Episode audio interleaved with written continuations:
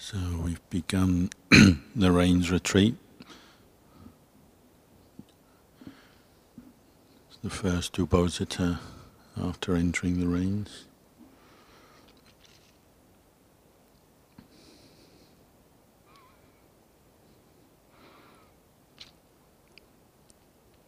It's normal in a rains retreat that we often make plans and set goals and start with a lot of determination in our practice. Then, as time goes on, find it hard to sustain the same level of determination.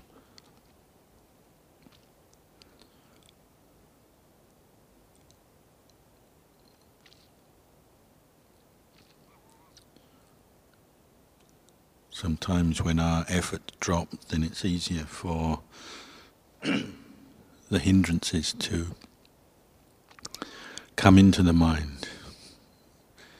Doubt, uncertainty about our own ability to practice, the purpose of the practice, or the fruits, the results of the practice.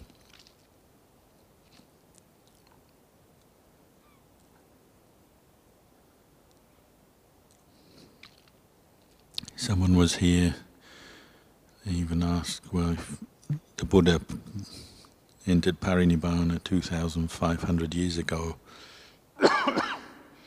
then we have no chance to hear the Dhamma from a living Buddha. Maybe we can't progress in our practice, there's no chance to attain enlightenment. And the Buddha pointed out before he ended parinibbana that the Dhamma Vinaya is our teacher. The Buddha lives on through the Dhamma Vinaya. The Dhamma is the truth, even if a Buddha doesn't arise in the world. That Dhamma, that truth, is still there. If the, the Buddha enters parinibbana, the Dhamma is still there for us to understand, to practice, to realize.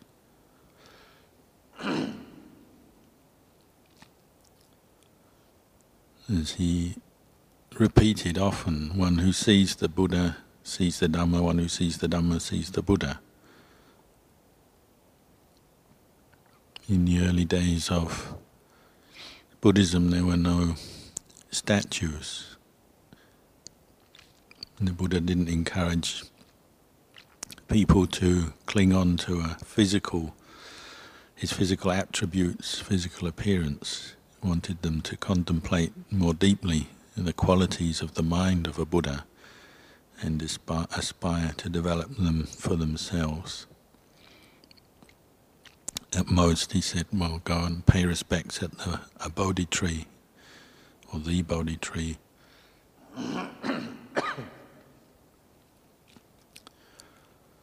A reminder of the Buddha's efforts in his own practice and his own experience of enlightenment. We are fortunate in this modern era, we also have enlightened teachers who have lived and proven that the Buddhist path is still as beneficial for humans as it always was. We have Luang Por Mun. We've inherited his teachings, the way he trained bhikkhus. And then through Luang Por Chah.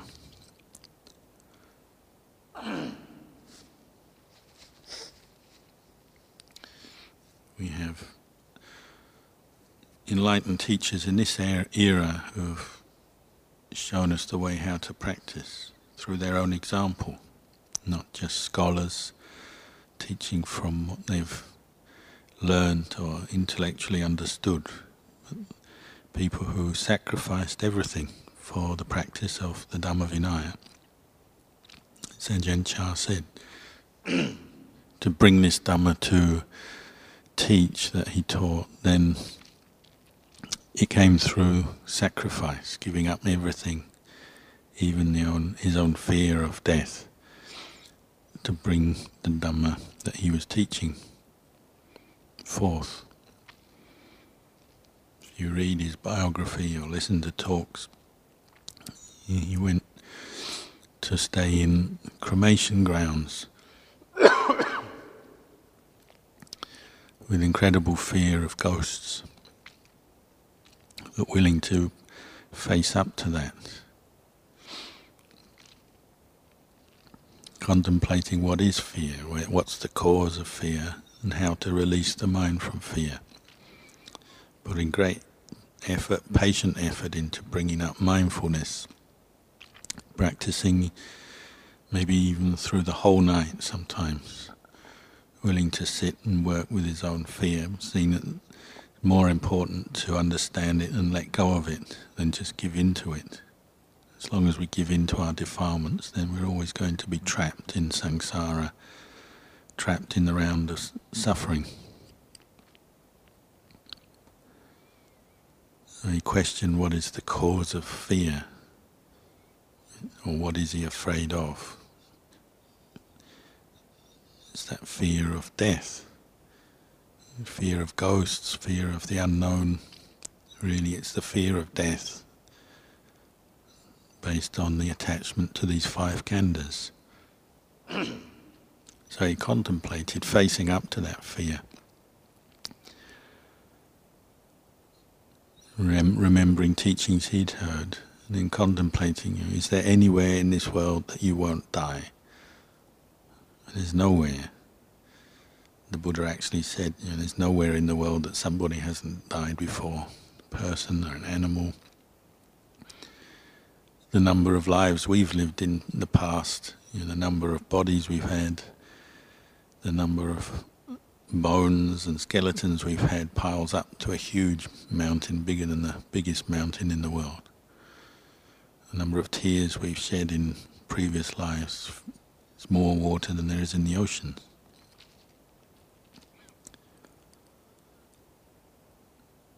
So the way you escape fear is not through just running away from the place you're fearful, like the cremation ground. Because if you're afraid of death, well, death will follow you everywhere. And that fear and the suffering of it will follow you everywhere. There's nowhere that we haven't died or couldn't die. Contemplating like that, he brought himself, his own mind, to the end of fear. He said fear never came back after that one particularly well recorded night that he talked about. Similarly, he would seek out forests sometimes where they said there were wild animals like tigers. Actually put himself on a path where it was reputed tigers large tigers would walk, come and go. Again, contemplating the fear, the attachment to the body, the khandhas. Contemplating, well, if there's the karma, the karmic causes are there. I've harmed a, a being in the past, and it's the result to come. Well, maybe the tiger will come and it will harm me. If there's no karma, there's no cause, then it won't come or it won't harm me if it does come just giving up all the proliferation and the sense of self in that situation, just accepting karma and the fruits of karma, understanding cause and result. And in the end, nothing happened anyway. And this is the way he practiced. He said, We practice sincerely, fully. he said, one, the bhikkhu is one who is seen the danger in samsara, seen the danger in the endless round of birth and death. Even in one lifetime, the endless round of suffering, states of unhappiness, depression, anger, fear, all the different kinds of mental suffering in one life we have, physical suffering, aches and pains and illness. One life is enough to understand this point. And then if you had many lives, it's just multiplying the same kinds of suffering over and over again. So a bhikkhu, one who has seen the danger in this and wants to seek release from it. Another way they refer to a bhikkhu is one who is mind is far from danger, far from the enemy. The enemy of a human mind is really the defilements, greed, anger, delusion, the way they manifest, because they're the cause of suffering. But a bhikkhu is one who puts their, themselves far from the defilements. We don't follow them, we recognize them and let them go. We don't follow them in our speech, our actions, and even mentally we work to let them go.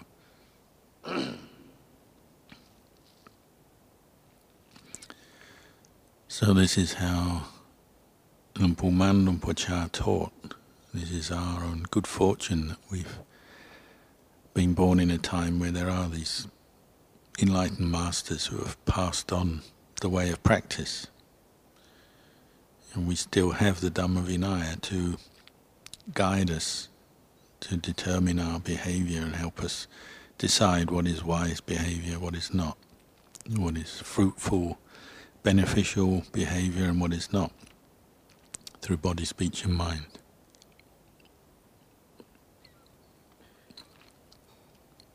Luang Por Chah was always encouraging us to contemplate our experience. The old confusion between samatha and vipassana. So how much samatha do I need to develop? How much calm and samadhi do I need to develop? When should I practice vipassana? When should I develop insight? The Ajahn would tend to discourage us from thinking too much in terms of levels of samadhi, but more just, well, can you contemplate? Can you contemplate your experience as a human being? Mindfully reflect on the true nature of your experience. If you can, then you're probably peaceful enough. If you can't, then you need to develop more mindfulness, more samadhi through practice. So somebody pra- practicing with right view, it's a self-regulating process. You start, if you're honest, you look at your mind and say, can I contemplate the Dhamma? Can I see defilement, recognize it for what it is? If you can't, then we need to put more effort into developing mindfulness. As we practice mindfulness over and over again, then the mind starts to experience more states of calm it's those states of calm which help highlight defilement to us, makes it easier to observe, recognize different mental states rooted in greed, hatred, delusion as they arise. Even when the hindrances are very strong and coming in in all directions, different kinds, especially when mindfulness is weak, like when we're tired, when we're ill, when we have different kinds of suffering arise in our life, even when the hindrances are like that, we can always bring up mindfulness of a different state of mind and just keep following on, watching. Where does it lead? Because the hindrances don't lead to peace of mind, they always lead to disturbance. They lead to the mind getting clouded, take us away from the Dhamma, back towards darkness and they don't lead to anything useful to us.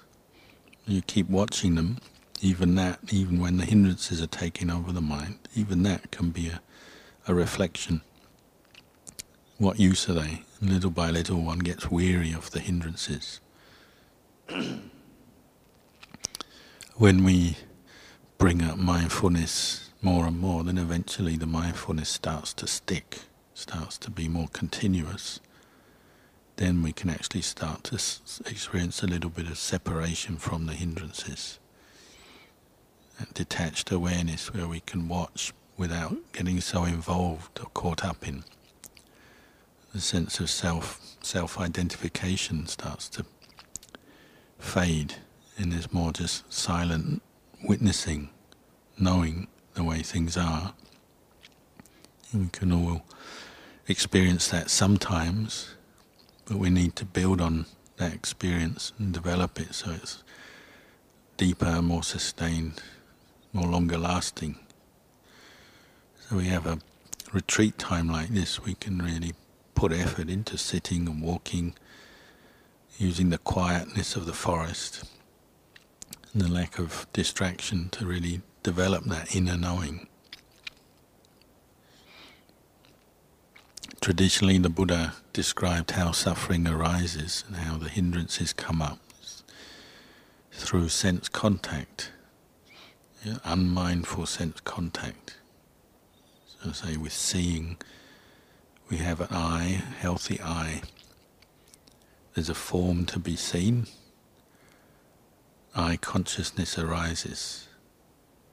With eye consciousness, you get contact. And with contact, feeling arises, vedana. Uh, pleasant, unpleasant, neither pleasant nor pleasant, nor unpleasant, of one kind or another. And without mindfulness present, this is what feeds tanha, craving. Craving feeds attachment, upadana. And you multiply that by six, because there's five external senses and then the mind itself as one sense. So we're constantly having doorways and pathways where kilesa can arise. Craving for, craving against, leading on to attachment, leading to becoming, ultimately leading to more birth, rebirth. And this is where we're studying and learning in our daily life establishing enough mindfulness to see this process at work.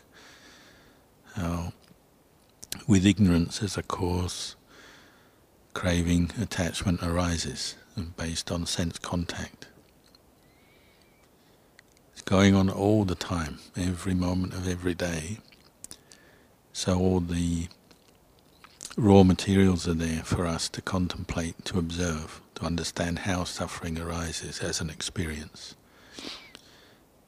And we have the tools, the skills, the techniques available to us to free the mind from suffering at the very same place. So it's up to us to use that, use that knowledge, use that the techniques, use our time in this way to practice, contemplate.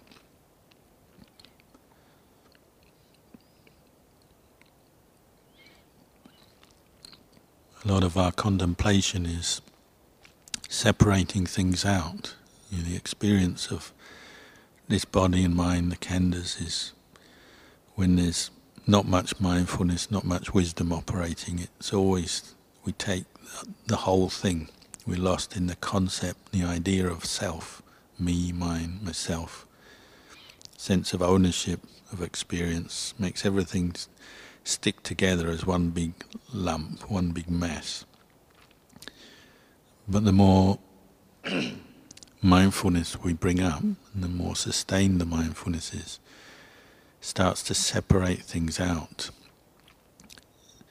We still have groups of experience. We have physical form, feelings, thoughts, memories.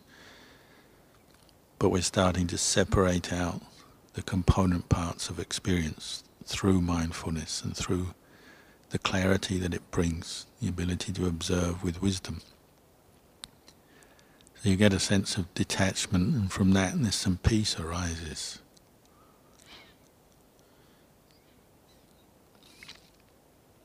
If we keep looking back at the body with mindfulness, observing it, using the reflection on the four elements, you can see there's the hard part of the body, the earth element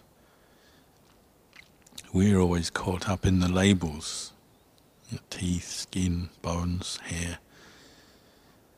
But if we keep focusing mindfully on, uh, just on an element as an element, just a part of nature, then it's just the earth element, the, the pile of the earth element in the body, the pile of the water element, the air element, temperature and heat element.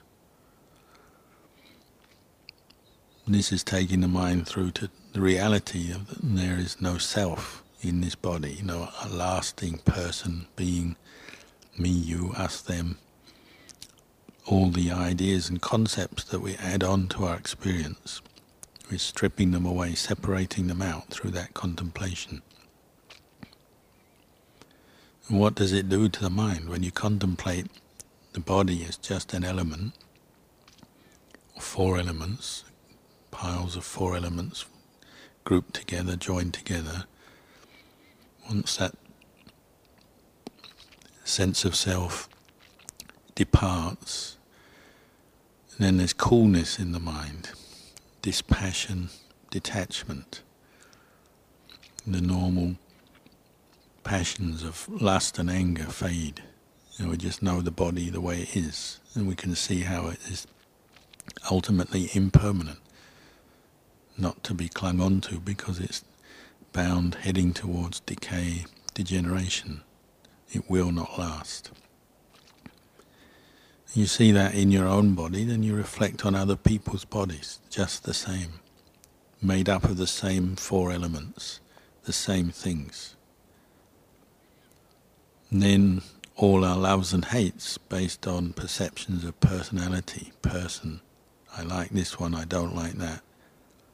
Get challenged. Those ideas, concepts, attachments don't stand up to the power of mindfulness and wisdom clearly discerning the way things are. If you can see the four elements in yourself, you see them in others, then what is there to love, what is there to hate? Exactly the same. You know, pile of earth, air, fire and water over here, pile of earth, air, fire and water over there. Same things, same component parts that build up a human being. Where's there to love or hate in that? This is obviously a very profound insight. It doesn't negate all the other useful conventions we have that we use in the world. We practice the Brahma Viharas, we live in the world, we help each other, and so on. But this is an internal reflection that comes up if you complete, can continue to contemplate this body as four elements, then that sense of attachment to a person necessarily drops away, and the sense of love and hate based on that drops away. So you don't go around loving this person, hating that. You're just loving and hating the four elements. It doesn't make any sense anymore. There's no point holding on to that way of thinking. So the proliferation the memories, the feelings previously generated don't last, don't sustain. The more we reflect in this way, then the more peace and quiet we experience in our own mind, even though we're living in a world that is full of the opposite, full of the turmoils of all everybody's attachments, their loves and hates, and all the trouble that comes from that. Our own reflection and our own, own lifestyle which supports that will help us to just be at peace with the way things are, even if the whole world is in a turmoil. As we practice mindfulness, it's the same with our mental experience, even though it's more refined, harder to keep up with, keep pace with, because the mind is so fast. Thoughts, emotions, moods come and go mental states, different sense contact pops up and goes away very fast. but if you keep contemplating with mindfulness, some of the patterns form. You know, you can see the the patterns, the habits of mind, the experiences, and you can start to see mental states are the same as the physical body. You can reduce mental states down to the level of being elements without a self, a person, a being, the sense of ownership starts to fade. If there's strong mindfulness, we can look back and see a thought arising, passing away, and the mind doesn't have to grab onto that as a self. Feeling arising, passing away. not self. Memories, perceptions, sense consciousness arising, passing away, not self. Little by little, one's more aware of the underlying awareness of the mind, the citta, but without constantly forming a sense of self around our mental experience. Then we can use this understanding, you can use it to train the mind. At the same time as we're looking at the mind as not self, we're also training it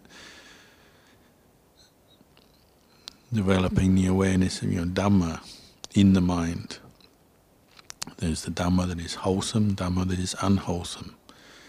The unwholesome is the four, uh, the five hindrances, how they come up, how they arise, how they pass away, their nature. The wholesome Dhamma we can contemplate 37 wings of awakening, the Bodhipakkhiya Dhammas, you know, the Eightfold Path, the five strengths, the five faculties, five, they're the four right efforts, four my, factors, of, foundations of mindfulness, the four roads to success, and the seven factors of enlightenment.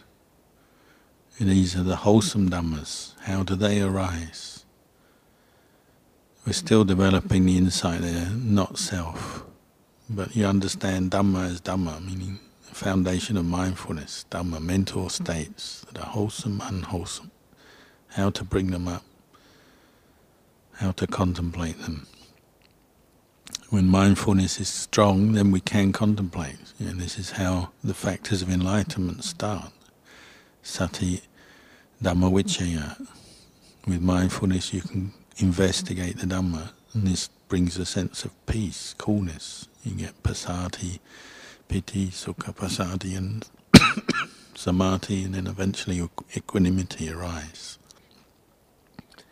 With no mindfulness, no factors of enlightenment. This is how we contemplate, bringing the mind to sense of peace with mindfulness and then contemplating both the physical side of this existence and the mental side. Even the negative mental states we have, we can contemplate them as Dhamma. As we train more, even state of suffering, you know, feeling fed up, bored, frustrated desires, anger, ill will, sloth and torpor, and so on, there's still fruit for insight, understanding how they arise through unwise attention to different objects, how they pass through developing mindfulness and wisdom. But in their nature, they're still mental states that arise, pass away.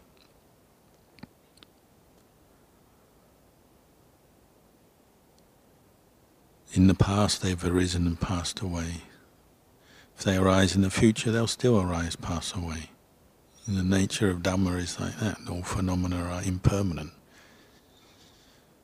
In the end, you're getting to know thoroughly, say, a, a mental state, a wholesome mental state, unwholesome mental state. Its nature is to arise from a cause. The cause changes, passes away. So if we are bring up mindfulness, say when we're experiencing some ill will or some restless agitation of mind. You reflect, in the past this has arisen and passed away. What I'm experiencing right now will arise, pass away. If it comes up in the future, it will arise, pass away. Little by little, you're training your mind to understand the deeper nature of these phenomena. They're impermanent. And what is impermanent is not a self, these are conditions, mental states. This is where some sense of relief or lightness arises in the mind. When we have some insight, you know, there's that sense of mm-hmm. detachment coming, so you feel lightness. When there's no mindfulness, no insight, the khandhas, the body and mind feel heavy. Thoughts feel heavy. Feelings feel heavy. That's why we can't find happiness through craving and attachment. The mind feels heavy, actually feels burdened when, we, when it's operating under craving and attachment. When we bring up the Dhamma, it feels unburdened, feels lighter, and there's a sense of letting go.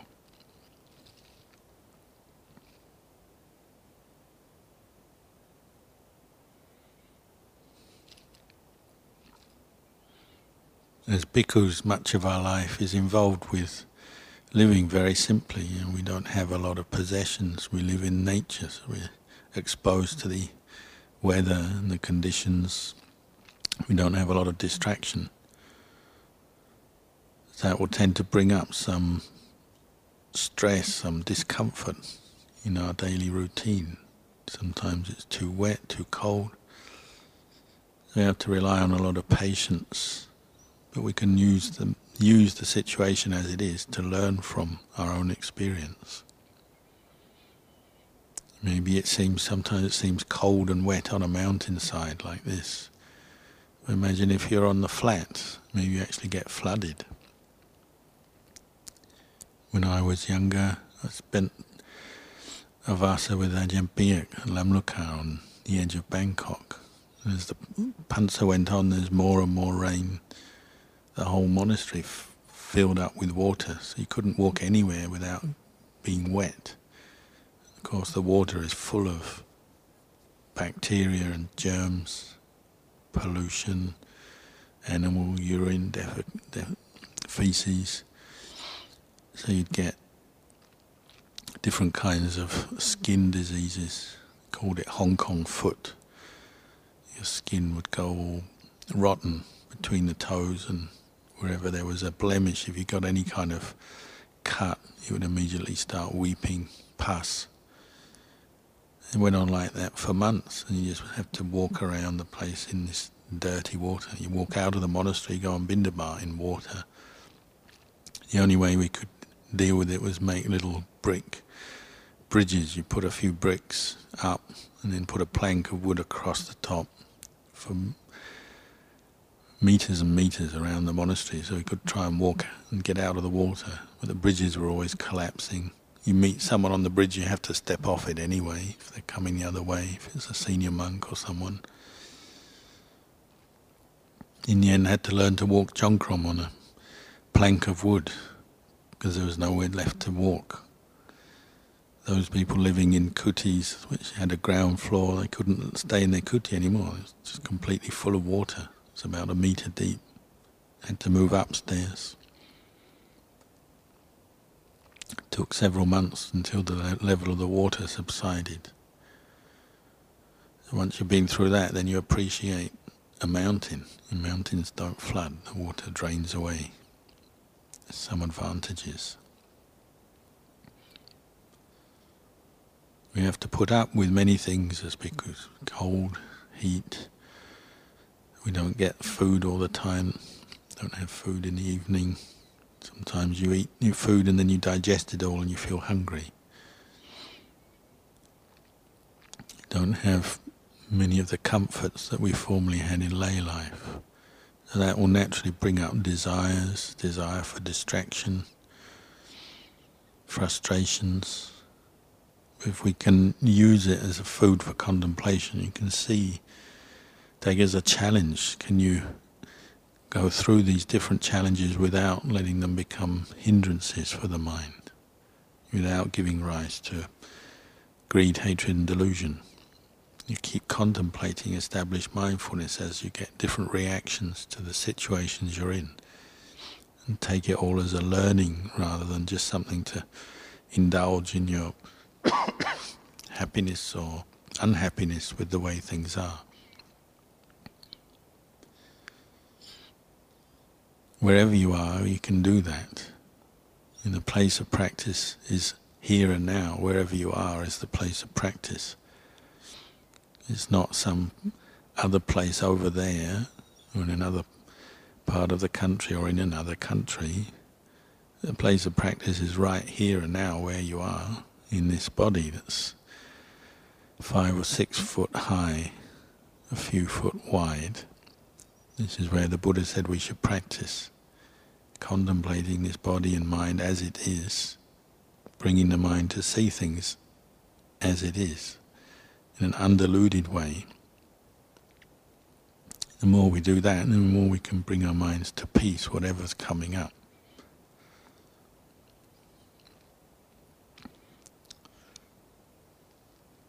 So I'll leave you with these words to contemplate, and we can carry on sitting until you hear the bell.